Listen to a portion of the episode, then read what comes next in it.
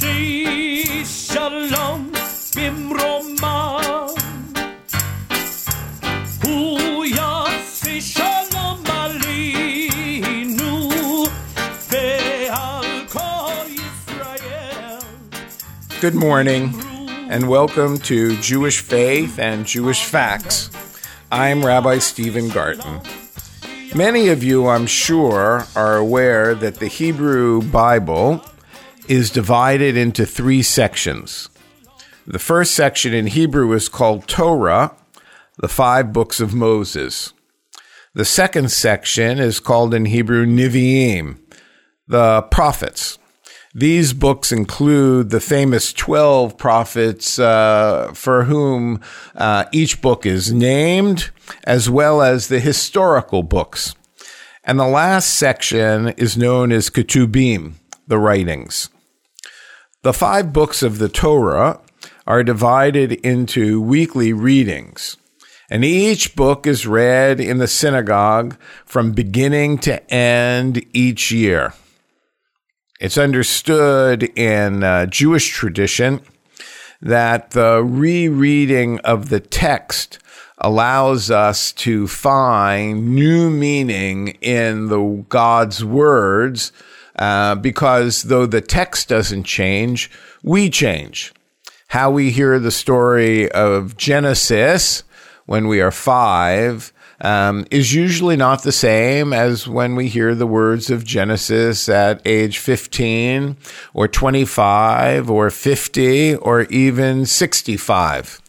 We hear those beautiful stories in so many different ways. And the same would be true, of course, to the stories of Exodus, Numbers, Leviticus, and Deuteronomy. Jews around the world have just begun their reading and exploration of the fifth book of the Torah, Deuteronomy. So I thought that this morning I would chat with you about that fifth book, known in Greek as Deuteronomy, meaning the second law. Deuteronomy has two Hebrew names. Sefer Devarim, short for the Elah HaDevarim, these are the words taken from its opening phrase. And the second name is Mishneh Torah, meaning repetition of the Torah. And that name is taken from Deuteronomy 17:18. In which God commands Moses to tell the Israelites that when they enter the land, he will write for them a Torah. The book of Deuteronomy consists of five retrospective discourses and poems that Moses addressed to Israel as they stood in Moab shortly before entering the Promised Land and shortly before his death. And there are two chapters which speak of the final acts of Moses. The book's core is the second discourse, in which Moses conveys laws that the people commissioned him to receive from God at Mount Sinai 40 years earlier. Several themes in Deuteronomy stand out. Among the Torah's books, it is the most vigorous and clear advocate of monotheism and of the ardent exclusive loyalty that Israel owes God. Let me read to you a couple of selections from the book of Deuteronomy that support that. In Deuteronomy chapter 4, verse 32 through 40, we read, "You have but to inquire about bygone ages that became before you. Ever since God created human beings on earth from one end of heaven to the other, has anything as grand as this ever happened, or has it ever been known? Has any people heard the voice of God speaking out of a fire as you haven't survived? Or has any God ventured to go and take God himself one nation from the midst of another by prodigious acts, by signs and portents, by war, by a mighty and outstretched arm and awesome power, as the Lord your God did for you in Egypt before your very eyes. And it has been clearly demonstrated to you that Lord alone is God, and there is none beside him. From the heavens, he let you hear his voice to discipline you. On earth, he let you see his great fire, and from amidst that fire you heard his words. And because he cared for your ancestors, he chose their offspring after them. He himself in his great might led you out of Egypt, to drive from your path nations greater and more populous than you. Know this, therefore, this day, and keep in mind that Lord alone is God in heaven above and on earth below, and there is no other. That is, of course, how God speaks to the people of Israel, suggesting their loyalty. And in Deuteronomy 6, verse 4, we hear the famous cry of monotheism that is at the heart of Jewish worship. Shema Yisrael, Adonai Eloheinu, Adonai Echad. Hear, O Israel, the Lord is our God, and the Lord alone. You shall love the Lord your God with all your heart and with all your soul and with all your might. Monotheism and exclusive loyalty, two of the themes of the book of Deuteronomy. The book stresses the covenant between God and Israel, summed up in chapter 26, verse 16. Let me share that with you. The Lord your God commands you this day to observe the laws and rules, observe them faithfully with all your heart and soul. You have affirmed this day that the Lord is your God, and that you will walk in his ways, that you will observe his laws and commandments and rules, that you will obey the eternal. And God has affirmed this day that you are, as he promised you, his treasured people, Amsegulah, which shall observe all his commandments, and that they will set you in fame and renown and glory, high above all the nations that he has made. And ye shall be, as he promised, Am Kedushah, a holy people to the Lord your God. That is the covenant that is stressed between God and Israel in the book of Deuteronomy, established with the patriarchs, affirmed at Sinai and in Moab, and is to be reaffirmed as soon as Israel enters the promised land.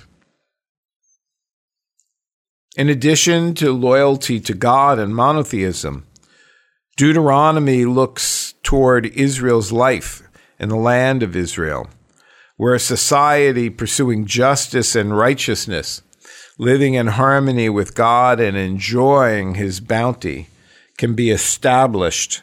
Again, let's hear how the text speaks of this promise from chapter 4, verse 5.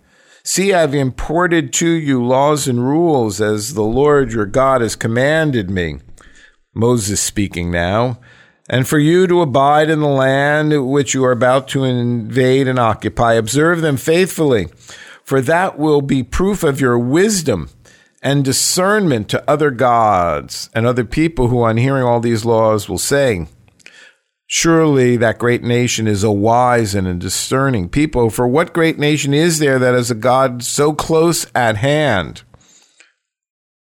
as the Lord our God whenever we call upon him? And what great nation has laws and rules as perfect as all this teaching that is set before you this day? Of course, in chapter 7, when we read about listen carefully to how it's expressed. And if you obey these rules and observe them faithfully, the Lord your God will maintain for you the gracious covenant that he has made with the oath of your fathers. You can live in harmony with God and enjoy his bounty in the land of Israel. But the promise of this land is conditional. Listen again to the text, chapter 11. Keep, therefore, all the instruction that I enjoin upon you today, so that you may have the strength to occupy the land which you are about to cross into and occupy, that you may long endure upon the soul which God swore to your fathers to give them and to their descendants, a land flowing with milk and honey. Israel's welfare depends upon a society governed by God's social and religious laws. These laws are a divine gift to Israel, unparalleled in their justice and their ability to secure God's closeness. The Torah's humanitarianism is developed in Deuteronomy's concern for the welfare of the poor and disadvantaged. Deuteronomy proclaims the unique rule that sacrifice may take place only in the religious capital in a single sanctuary. Its aim is to spiritualize religion by freeing it from excessive dependence on sacrifice and priesthood. It urges, in many cases, especially in chapter 12, instead of sacrifice at the temple, study of God's law and performing rituals that teach reverent love for the eternal God. Its teachings laid the groundwork for non-sacrificial synagogue-based worship, which is so much a part of today's Judaism. Deuteronomy has a strong intellectual orientation. It urges all Israelites to study God's law. Perhaps that is why historically Jews have been so committed to the study of Torah. Children go to religious school not simply to develop community identity, but to have a firm basis in the ancient tradition of turning the text over and over, seeing it from so many different perspectives. Deuteronomy strongly influenced Jewish tradition. The core worship is the recitation of chapter 6:4. Remember, I read that to you earlier. Shema Yisrael, Adonai Eloheinu, Adonai Echad. Hear, O Israel, the Lord is one. Adonai is one. The tradition of publicly reading the Torah is rooted also in Deuteronomy. Chapter 31, verse 11 says, when all Israel comes to appear before the Lord your God in the place which God will choose, you will read this teaching aloud in the presence of all Israel. You know that Jews read the Torah in synagogue each week. Also based in Deuteronomy are the duty of blessing God after meals. In chapter 8, verse 10, Jews read the following. When you have eaten your fill, give thanks to the Lord your God for the good land and sustenance which he has given to you. That's the basis for Jews offering a prayer called the Birkat Hamazon after eating, not just before. Some of you are aware that on the doorposts leading into Jewish homes, we find mezuzot, small little ornamental boxes that contain the words of the Shema. And some of you are also aware that Jewish men often put on their arms and head in the morning a set of tefillin phylacteries. So where does this come from? It comes from the book of Deuteronomy. Let me again share with you some of the verses that give rise to these traditions. In chapter 6, you hear the following. Take to heart these instructions which I charge you this day. Impress them upon your children. Recite them when you stay at home and when you are away, when you lie down and when you get up. That phrase, of course, when you lie down and when you get up, is the origin of the notion of saying prayers in the evening and the morning, which exist in the synagogue or at home. Bind them as a sign upon your hand and let them serve as a symbol on your forehead. That from Deuteronomy 6 is the origin of the wearing of tefillin.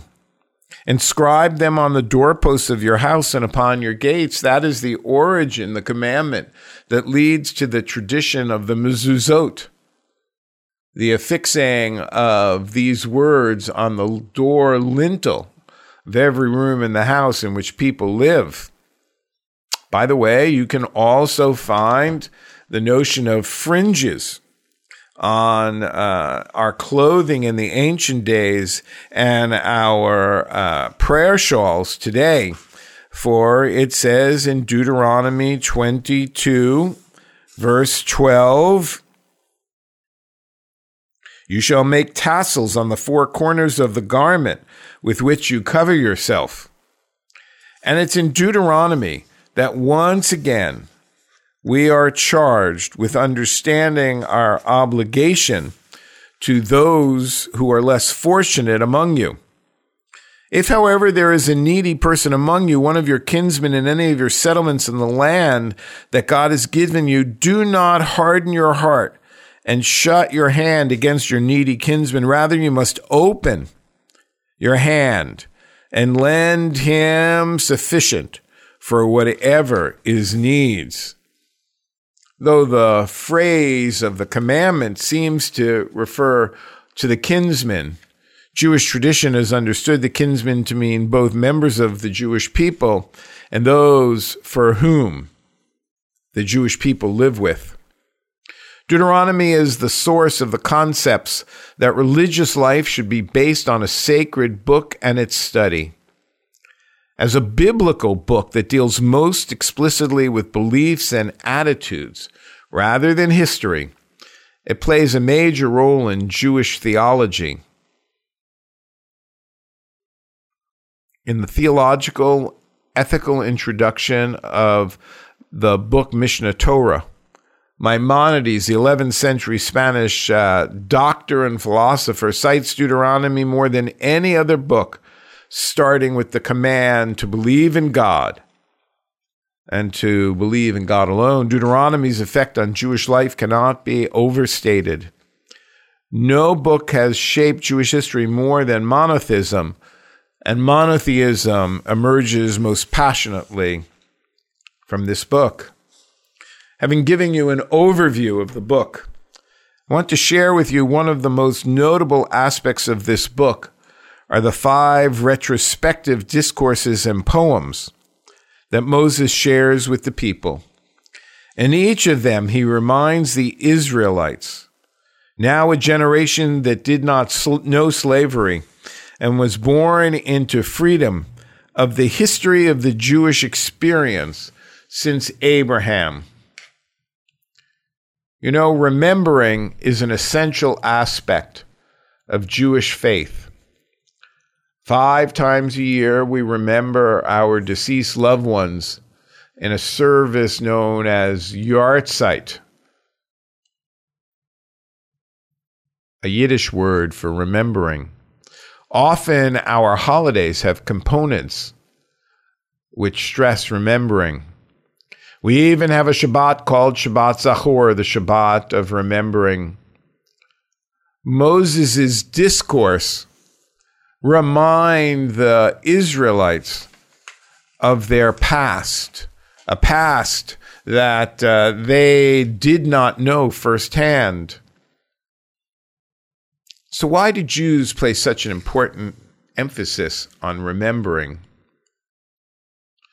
Often the world does not understand why the Jewish people go on and on about the Holocaust, and that was only 65 years ago.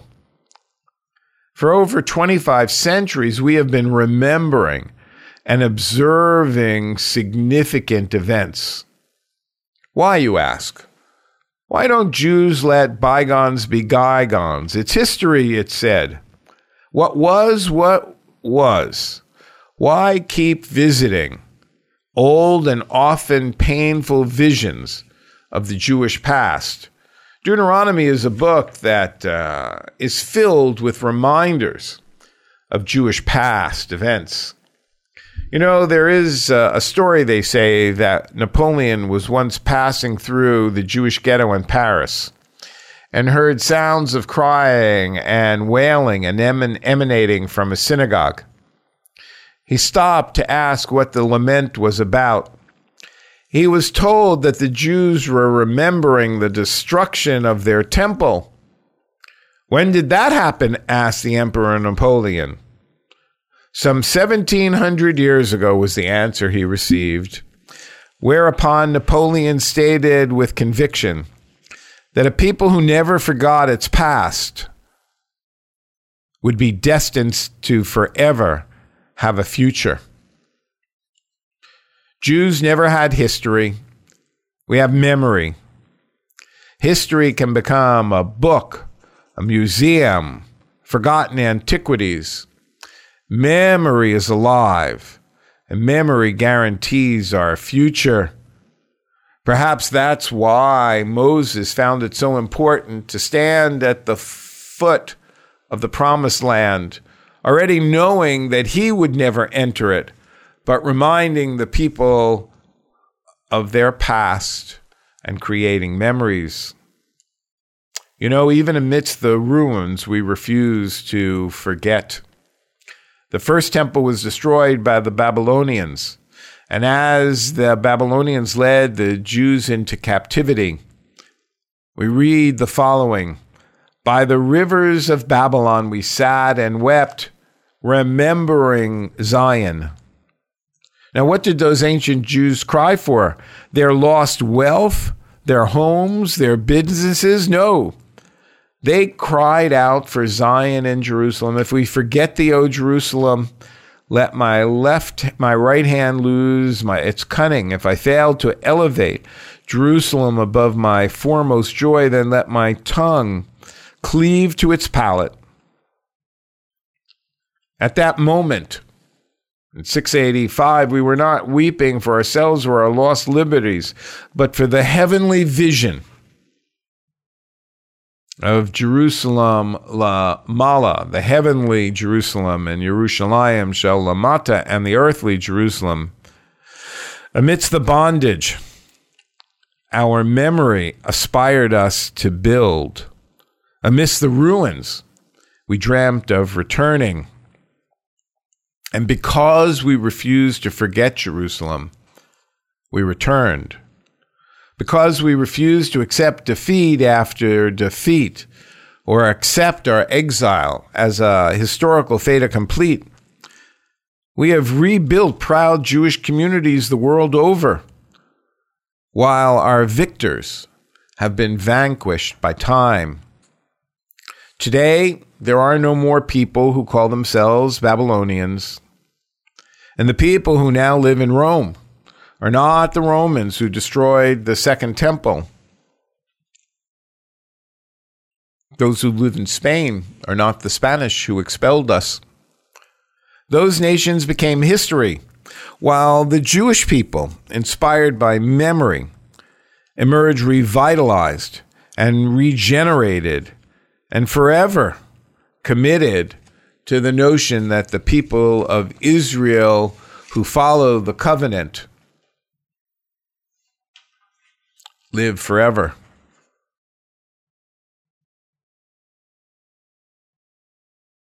There is a story told of a Torah scholar and his nephew who were in the Holocaust.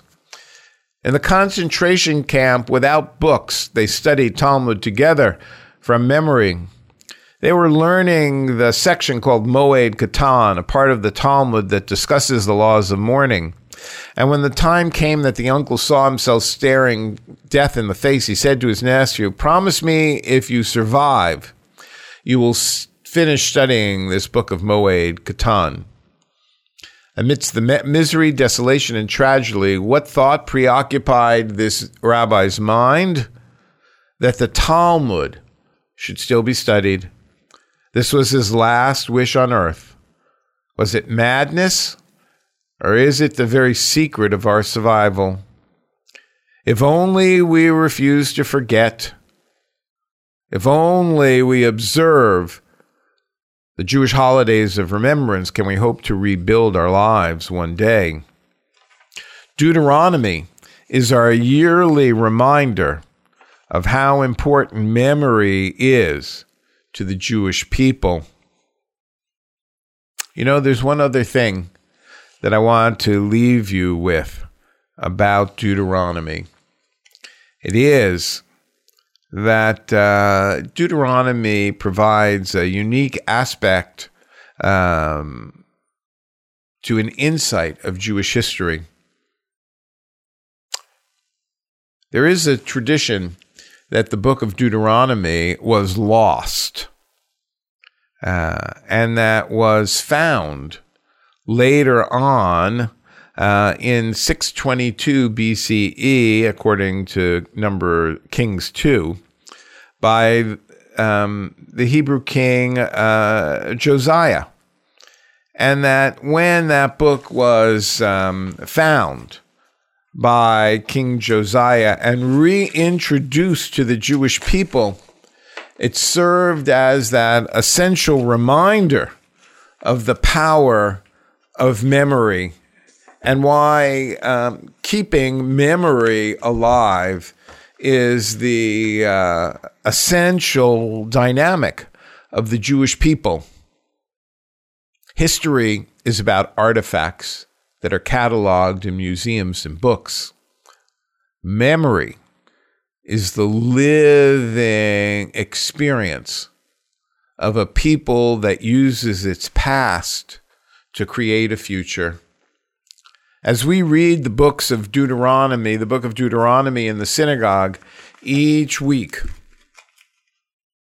to be completed just around the time of the Jewish New Year, we have both in our hands, the past and the future.